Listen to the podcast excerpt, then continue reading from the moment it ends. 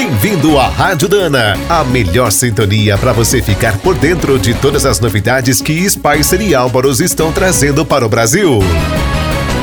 Produzindo caminhões no Brasil desde 2013, os holandeses da DAF estão entrando numa nova fase. São esperadas muitas novidades. A renovação completa do estradeiro XF é a primeira boa notícia. O bruto ficou muito mais bonito, confortável, seguro e econômico. Agora a cabine é igual à usada na Europa. Por fora, o novo design ajuda a poupar combustível e os faróis podem ter lâmpadas de LED.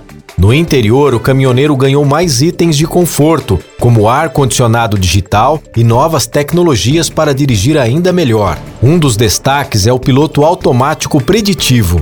Atua com o GPS para controlar o motor e o câmbio conforme o relevo da estrada. O motor de 6 cilindros e 13 litros está disponível em duas opções, com 480 e 530 cavalos. O câmbio é automatizado e tem 12 marchas. Em toda a parte mecânica, a DAF teve o apoio de grandes fornecedores. A Dana, por exemplo, produz os eixos dianteiros e os cardãs do XF. E as novidades não param por aí. Em 2021, a marca lançará o CF renovado e seguirá desenvolvendo a versão nacional do LF.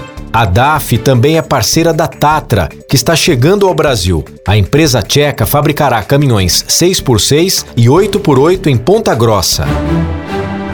Você acabou de ouvir mais um boletim da Rádio Dana, com o apoio de Spicer. Com Spicer você pode mais e Álvaros, juntos para o que der e vier.